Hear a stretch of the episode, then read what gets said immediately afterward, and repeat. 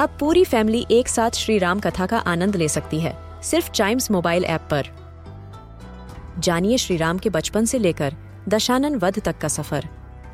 सरल रामायण, घर के सभी सदस्यों के लिए। आज ही डाउनलोड करें चाइम्स मोबाइल ऐप एप्पल या गूगल प्ले स्टोर से। हम बच्चों के बहुत सारे सवाल। क्या है उनके जवाब? कभी सोचा है?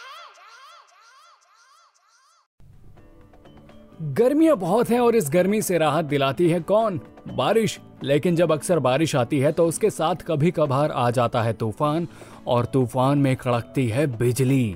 लेकिन क्या आपने कभी सोचा है कि आखिर ये बिजली क्यों कड़कती है? और आखिर ये बिजली ज़मीन पर क्यों गिरती है? तो आइए, कभी सोचा है कि आज के एपिसोड में इसी बारे में जानते हैं। जी हाँ बारिश।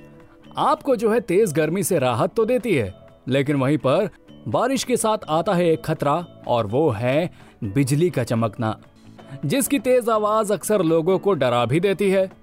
और बिजली के कड़कने की आवाज़ और कंपन और हमें और हमारे घरों को अंदर तक हिला भी देती है। लेकिन असल सवाल तो यही है ना कि आखिर ये बिजली चमकती कैसे है? तो जी, इसके पीछे एक छोटा सा विज्ञान छुपा है। दरअसल, जो आसमान में काले बादल छाए होते हैं, उनके बीच में पानी की छोटी छोटी बूंदें होती हैं। अब ये तो आपको पता ही होगा। और जब ये दो बादल आपस में एक दूसरे से टकराते हैं और रगड़ा खाते हैं तो उसमें नेगेटिव और पॉजिटिवली चार्ज पार्टिकल एक दूसरे से अट्रैक्ट हो जाते हैं और इसी के चलते उनमें बहुत ही तेज़ी से हलचल पैदा होती है।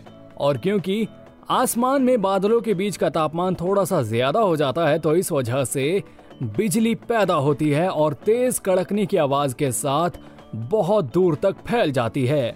और ये लगातार तब तक फैलती है जब तक कि सारे पॉजिटिवली और नेगेटिव चार्ज एक दूसरे से अट्रैक्ट होकर बिजली पैदा नहीं कर देते। और हवा में तेज़ी से फैलने की वजह से इससे तेज आवाज़ भी निकलती है। लेकिन क्योंकि लाइट की स्पीड ज़्यादा होती है तो हमें बिजली से निकलने वाली रोशनी पहले दिखाई देती है। और आवाज़ बाद में आती है। अब आप सोच रहे होंगे कि ये पृथ्वी की तरफ़ क्यों गिरती है? तो दरअसल, जब आसमान में बिजली चमकती है तो वो अर्थ की तरफ़ अट्रैक्ट होती है। और अक्सर, ऊँचे पेड़ों, बिल्डिंग और या फिर खुले मैदान में घूमते हुए आदमियों से टकरा जाती है, जिससे काफ़ी भयंकर नुकसान होता है।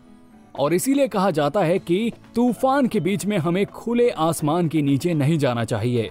और हो सके तो किसी तरह का मेटल का अगर आभूषण हमने पहना है तो उसे उतार देना चाहिए, क्योंकि वो मेटल के आभूषण बिजली को अट्रैक्ट करते हैं। तो जी, कभी सोचा है कि आज के एपिसोड में बस इतना ही? उम्मीद करता हूँ कि आपको पसंद आया होगा। ऐसी ही मज़ेदार जानकारी के लिए उसने कभी सोचा है कि और भी episodes? And yes please do like share and subscribe to कभी सोचा है।